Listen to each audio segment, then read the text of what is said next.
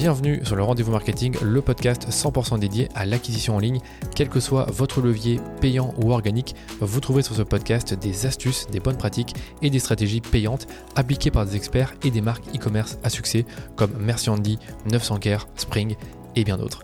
Et quant à moi, je me charge de tout dégrossir avec mes invités ou en solo afin que vous puissiez mettre en pratique ces conseils et ces stratégies dans votre business. Mais attention, dans le digital, ce qui était vrai aujourd'hui ne le sera peut-être plus demain, alors abonnez-vous à ce podcast pour rester constamment à jour. Ce podcast est rendu possible par DHS Digital qui est une agence d'acquisition multilevier experte des plateformes Facebook et Google que j'ai fondée pour accompagner les marques jeunes ou établies à accélérer leur croissance. Et pour y arriver, on a développé une approche holistique de la publicité qui combine media buying, testing créa et conseils stratégiques pour l'e-commerce. Alors si vous cherchez justement à diminuer vos coûts d'acquisition ou scaler vos campagnes, rendez-vous sur dhsdigital.eu pour m'en dire plus sur votre business. Je vous souhaite un bon épisode. 2023 a été une année très bonne pour Meta. Donc si vous avez écouté mon, bilan l'année dernière, ben vous savez pourquoi. Et vous savez que le prix de l'action en bourse de Meta a bondi de plus 191% en une année parce que à chaque trimestre, le groupe a annoncé de nouveaux records de revenus, notamment sur la consommation des réels ou encore le nombre d'utilisateurs actifs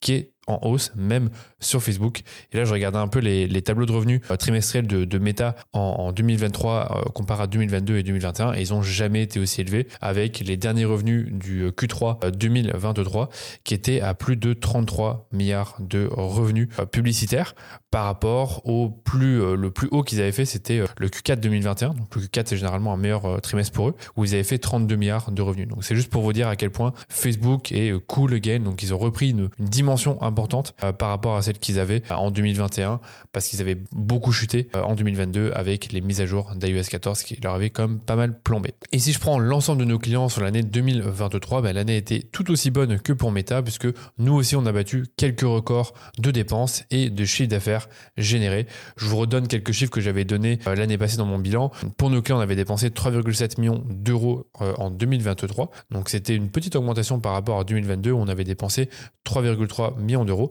Par contre, au niveau du chiffre d'affaires généré, on a été bien meilleur parce qu'on a généré 20 euh, millions et demi de chiffre d'affaires en 2023 contre 11,9 en 2022. Donc vous voyez qu'il y a une grosse différence avec finalement pas tant de budget que ça dépensé en plus. Et si je prends les ROS moyens sur l'ensemble de nos comptes, en 2023 on à 5,54 et en 2022 on a 3,57. Donc on a été bien meilleur comme je vous le disais. Maintenant on va passer à 2024. Quelles sont les grandes tendances sur Facebook en 2024 À quoi il faut s'attendre? J'ai un peu bossé là-dessus et vous allez voir, il n'y a pas d'énormes surprises que beaucoup de choses ont déjà été dites euh, l'année dernière et sont bah, directement dérivées de ce que moi j'ai pu voir sur la plateforme euh, l'année dernière. Donc je vais commencer par la première tendance, donc il y en a quatre au total.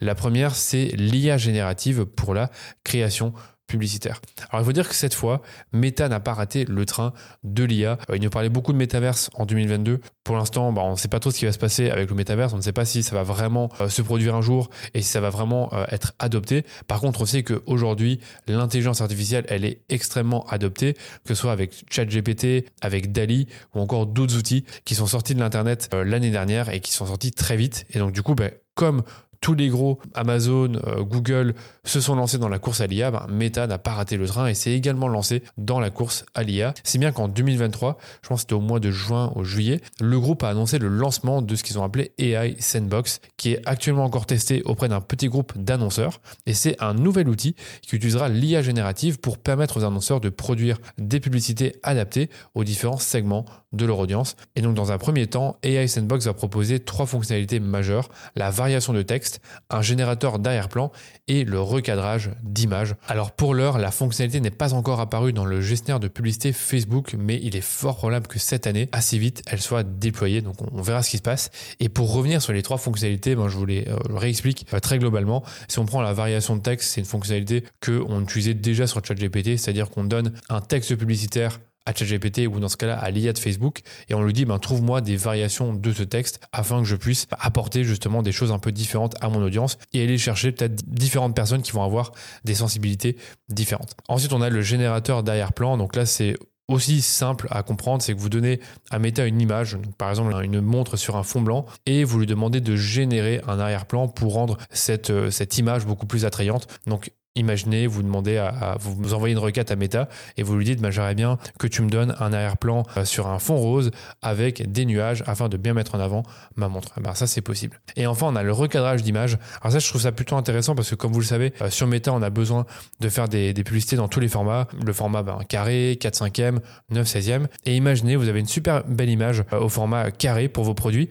mais vous pouvez difficilement cropper cette image pour avoir un format 9 16e qui passe bien. Eh bien avec AI Sandbox, vous allez pouvoir demander à Meta d'étendre votre image, donc euh, sur le point de vue vertical dans ce cas-là, et ça permet d'avoir bah, une image qui au départ était carrée et uniquement pour un format carré qui va pouvoir être utilisé dans un format vertical.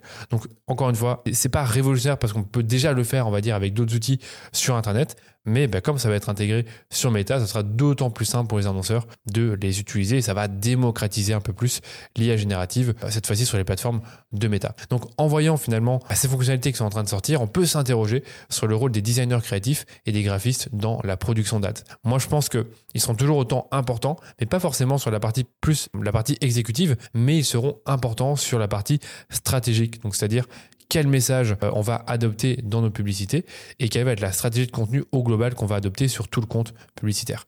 Donc ça, je pense que ça va, ça va être beaucoup plus difficile euh, à remplacer. Et pour terminer sur le point de, l'intelligence artificielle, parce que je pense que ça va encore s'accélérer en 2024, en fin d'année, Meta a également présenté un concurrent de ChatGPT, qui est un outil qu'ils ont nommé Meta AI, qui va permettre de répondre à vos questions ou de générer du texte. Et cet outil va également intégrer Emu pour vous permettre de générer des images à la façon de Midjourney. il y a pas mal de choses euh, qui sont en cours chez Meta au niveau de l'intelligence artificielle.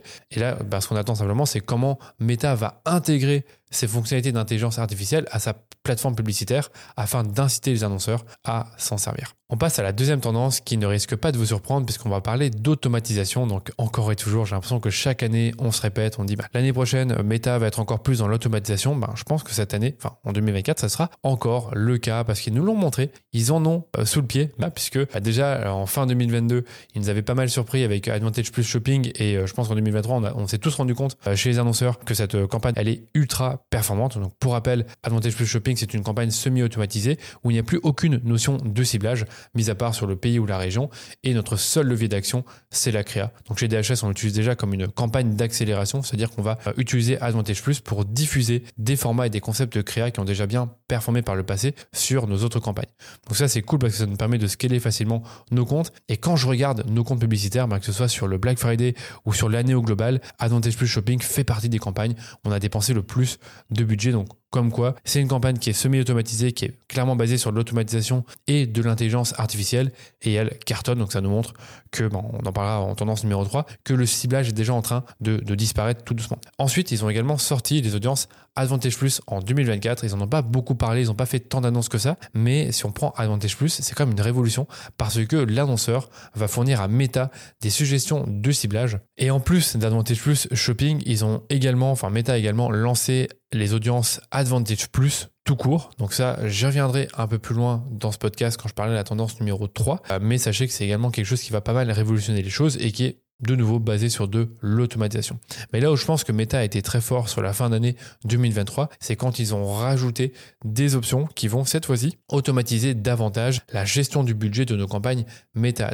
La première fonctionnalité qu'ils ont sortie au niveau de la gestion des budgets, c'est la planification budgétaire, qui est une fonctionnalité qui vous permettra littéralement de scaler automatiquement vos campagnes. Avec la planification budgétaire, vous laissez Meta augmenter votre budget journalier, que ce soit en pourcentage ou en lui donnant un montant à augmenter, et le faire de manière automatique sans que vous ayez à vous en occuper. La seule chose que vous avez à faire, c'est au départ, vous, de, vous donnez à Meta dans votre campagne des périodes de forte activité. Donc par exemple, ça pourrait être du 20 novembre au 30 novembre parce que vous avez le Black Friday, ou ça pourrait être également euh, du 10 euh, janvier au 30 janvier parce que vous faites les soldes. Très bien. Et du coup, bah, tout ce que vous avez à faire, c'est de donner à Meta vos périodes de forte activité et lui va se contenter ben, d'augmenter votre budget au niveau que vous lui avez demandé. Ça peut être plus 20%, plus 30%, plus 50%, mais du coup ça permet d'automatiser en quelque sorte le scaling. Et ça c'est quelque chose qu'on n'avait jamais encore vu sur la plateforme. Ensuite on a la flexibilité des budgets journaliers. Alors c'est pas vraiment une fonctionnalité mais plus quelque chose qui va être automatisé dans le sens où euh, jusqu'à maintenant Meta pouvait augmenter de 25%, enfin jusqu'à 25% le budget journalier qu'on lui donnait s'il considère que ça permet d'avoir des meilleures performances. Alors bien sûr, il va toujours rester sur une moyenne euh, par rapport à votre budget sur 7 jours. Donc si vous investissez 100 euros par jour, il va tenter de rester sur euh, un budget total de 700 euros sur la semaine. Mais maintenant, ce que Meta peut faire, c'est aller jusqu'à 75% en plus de votre budget journalier. Donc ça montre quoi? Ça montre simplement que Meta a de plus en plus la main sur vos budgets et que ben, l'automatisation prend toujours un peu plus le pas. Et pour terminer sur la partie budget, il y a une autre fonctionnalité qu'ils ont lancée que je trouve également intéressante et qui n'a pas fait tant de bruit que ça, c'est les augmentations de budget recommandées. Donc on le sait, a toujours été un peu flou sur l'impact des augmentations de budget sur la phase d'apprentissage. Donc le consensus commun que nous on avait en tant qu'annonceur et professionnel de la pub Facebook, c'est que si on augmente le budget de plus de 20%, on peut réinitialiser la phase d'apprentissage. Mais ça n'a jamais vraiment été confirmé par Meta.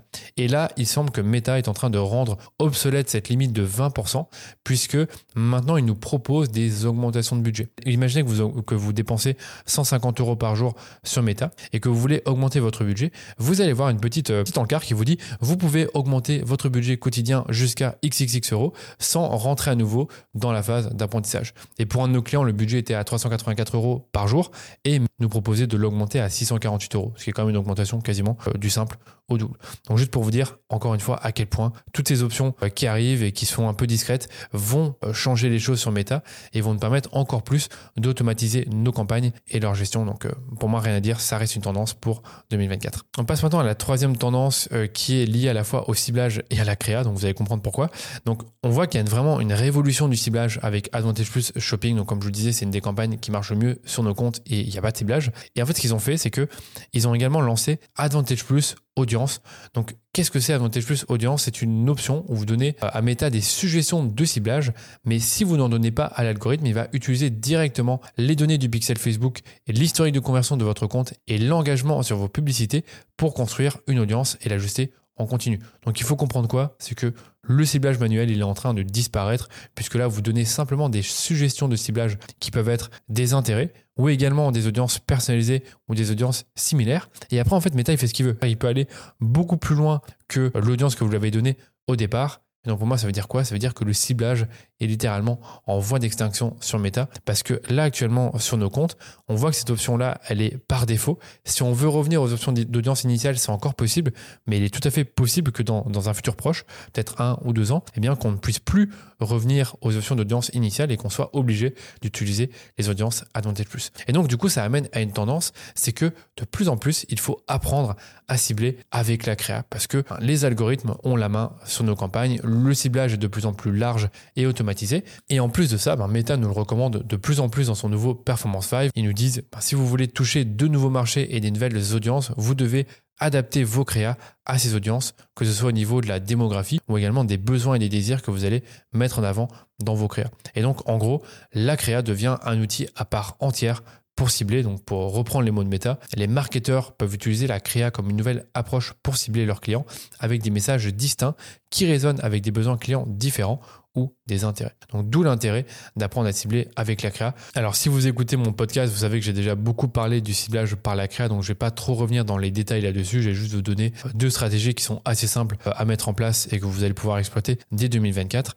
La première, c'est d'adresser un persona par publicité. Vous connaissez sûrement l'adage quand on cible tout le monde, on ne cible personne. Eh bien, sur Facebook et Instagram, c'est la même chose. Vous devez faire en sorte que votre persona se sente directement concerné quand il tombe sur votre publicité. Imaginez par exemple que vous ciblez les jeunes mamans. Eh bien, si vous ciblez les jeunes mamans, ben, comme vous vous en doutez, il faut que ça transpire dans votre publicité et il faut que dans le visuel de votre pub, on puisse voir ben, justement par exemple une jeune maman qui est avec ses enfants et après vous allez insérer votre message publicitaire. Un autre type intéressant je peux vous donner là-dessus, c'est de directement appeler votre persona dans votre publicité. Donc c'est-à-dire que vous allez directement lui parler en disant bah, pour les avocats ou pour les notaires. C'est exactement ce qu'on a fait pour un client qui vend des standards téléphoniques pour les entreprises. Et comme vous l'avez compris, bah, ça peut s'adresser à la fois à des avocats, à des notaires, à des agences de com. Eh bien, ce qu'on va faire en sorte, c'est que dans la publicité, ils puissent directement se reconnaître. Et pour ça, bah, on les appelle directement dans notre pub. Donc c'est encore une fois un truc qui est assez simple à mettre en place et qui permet de cibler avec la créa. Et la deuxième stratégie que j'allais vous donner pour cibler avec la créa, vous la connaissez sûrement, c'est d'évoquer un problème. Donc si vous voulez que votre personnel se sente concerné et surtout intéressé quand il lit votre publicité, vous devez évoquer chez lui ce qu'on appelle l'existence d'un problème dur, donc douloureux, urgent est reconnu. Et pour ça, rien de plus simple, vous démarrez votre publicité en évoquant directement le problème auquel est confronté votre persona et par une simple question, non seulement vos prospects vont se reconnaître, mais ils supposeront également que vous avez la solution. Je vous donne un exemple. Si vous vendez un complément alimentaire contre les troubles du sommeil, eh bien, ce que vous devriez, enfin, ce que vous pourriez faire, c'est euh, directement adresser le problème que vos personnes peuvent connaître par rapport au sommeil, peut-être le fait d'avoir euh, des nuits difficiles ou d'être fatigué le lendemain, et ensuite d'introduire la solution pour que ben, les personnes qui lisent la publicité se disent ben, c'est moi, puisque ben, vous évoquez le problème auquel ils sont confrontés. Donc c'est assez simple à mettre en pratique et normalement, si vous, vous appliquez déjà les conseils de base en copywriting sur Facebook Ads, ce point-là, donc le fait d'évoquer un problème, que ce soit dans la créa, donc dans le visuel ou dans la vidéo, ou même dans le texte qui accompagne la créa, vous le faites déjà et vous ciblez déjà avec la créa en évoquant problème. Et je termine avec une dernière tendance pour 2024 sur Meta. Bah, elle est directement liée au tracking, puisque bah, comme vous le savez, on arrive tout doucement à la fin du tracking via le navigateur, puisque le pixel va disparaître. Alors pourquoi le pixel va disparaître? Simplement parce que les, navigateurs de plus en plus bloquent les cookies tiers, mais là on a un gros morceau puisque Google Chrome, donc qui est quand même le, navigateur par défaut pour euh, je pense plus de 90% des utilisateurs sur Internet, eh bien Google Chrome va éliminer, enfin va faire disparaître les cookies tiers d'ici la seconde moitié de cette année. Donc s'ils font disparaître les cookies tiers, eh bien le tracking par navigateur par pixel Facebook risque d'être obsolète. Et comme ce sont les IA qui décident donc qui va voir vos publicités, elles ont besoin de données et elles ont besoin de beaucoup de données et des données de qualité pour offrir leur plein potentiel. Vous devez donc orienter les IA et leur fournir la bonne data. Donc, comme vous le savez, ben, il est de plus en plus difficile de récolter cette donnée avec les cookies qui ont une durée de vie limitée. Mais en plus de ça, on a ben, bientôt les, les cookies tiers qui seront bloqués sur Google Chrome. Vous devez donc passer par un tracking server-side, vous le connaissez sûrement, donc l'API de conversion. Il faut aller plus loin, bien sûr, que juste avoir l'API de conversion installée. Il faut que vous ayez votre propre serveur et que vous fassiez des connexions euh, entre ce serveur et euh, Meta via GTM. Donc là, ça rentre un peu, ça devient un peu technique, mais juste pour vous dire qu'il y a une certaine technicité à apporter à votre tracking pour récupérer la data directement via votre serveur et non plus par le navigateur. Et ensuite également, on en parle de plus en plus, c'est d'activer la donnée first party, qui est celle de votre CRM. Et donc pour cela, vous devez vous munir d'une plateforme data à la pointe qui connecte et consolide les données de votre CRM avec les données navigateur et serveur afin d'avoir une meilleure qualité dans vos événements et du coup ben, un meilleur tracking. Et si vous avez un meilleur tracking, vous avez des meilleures données.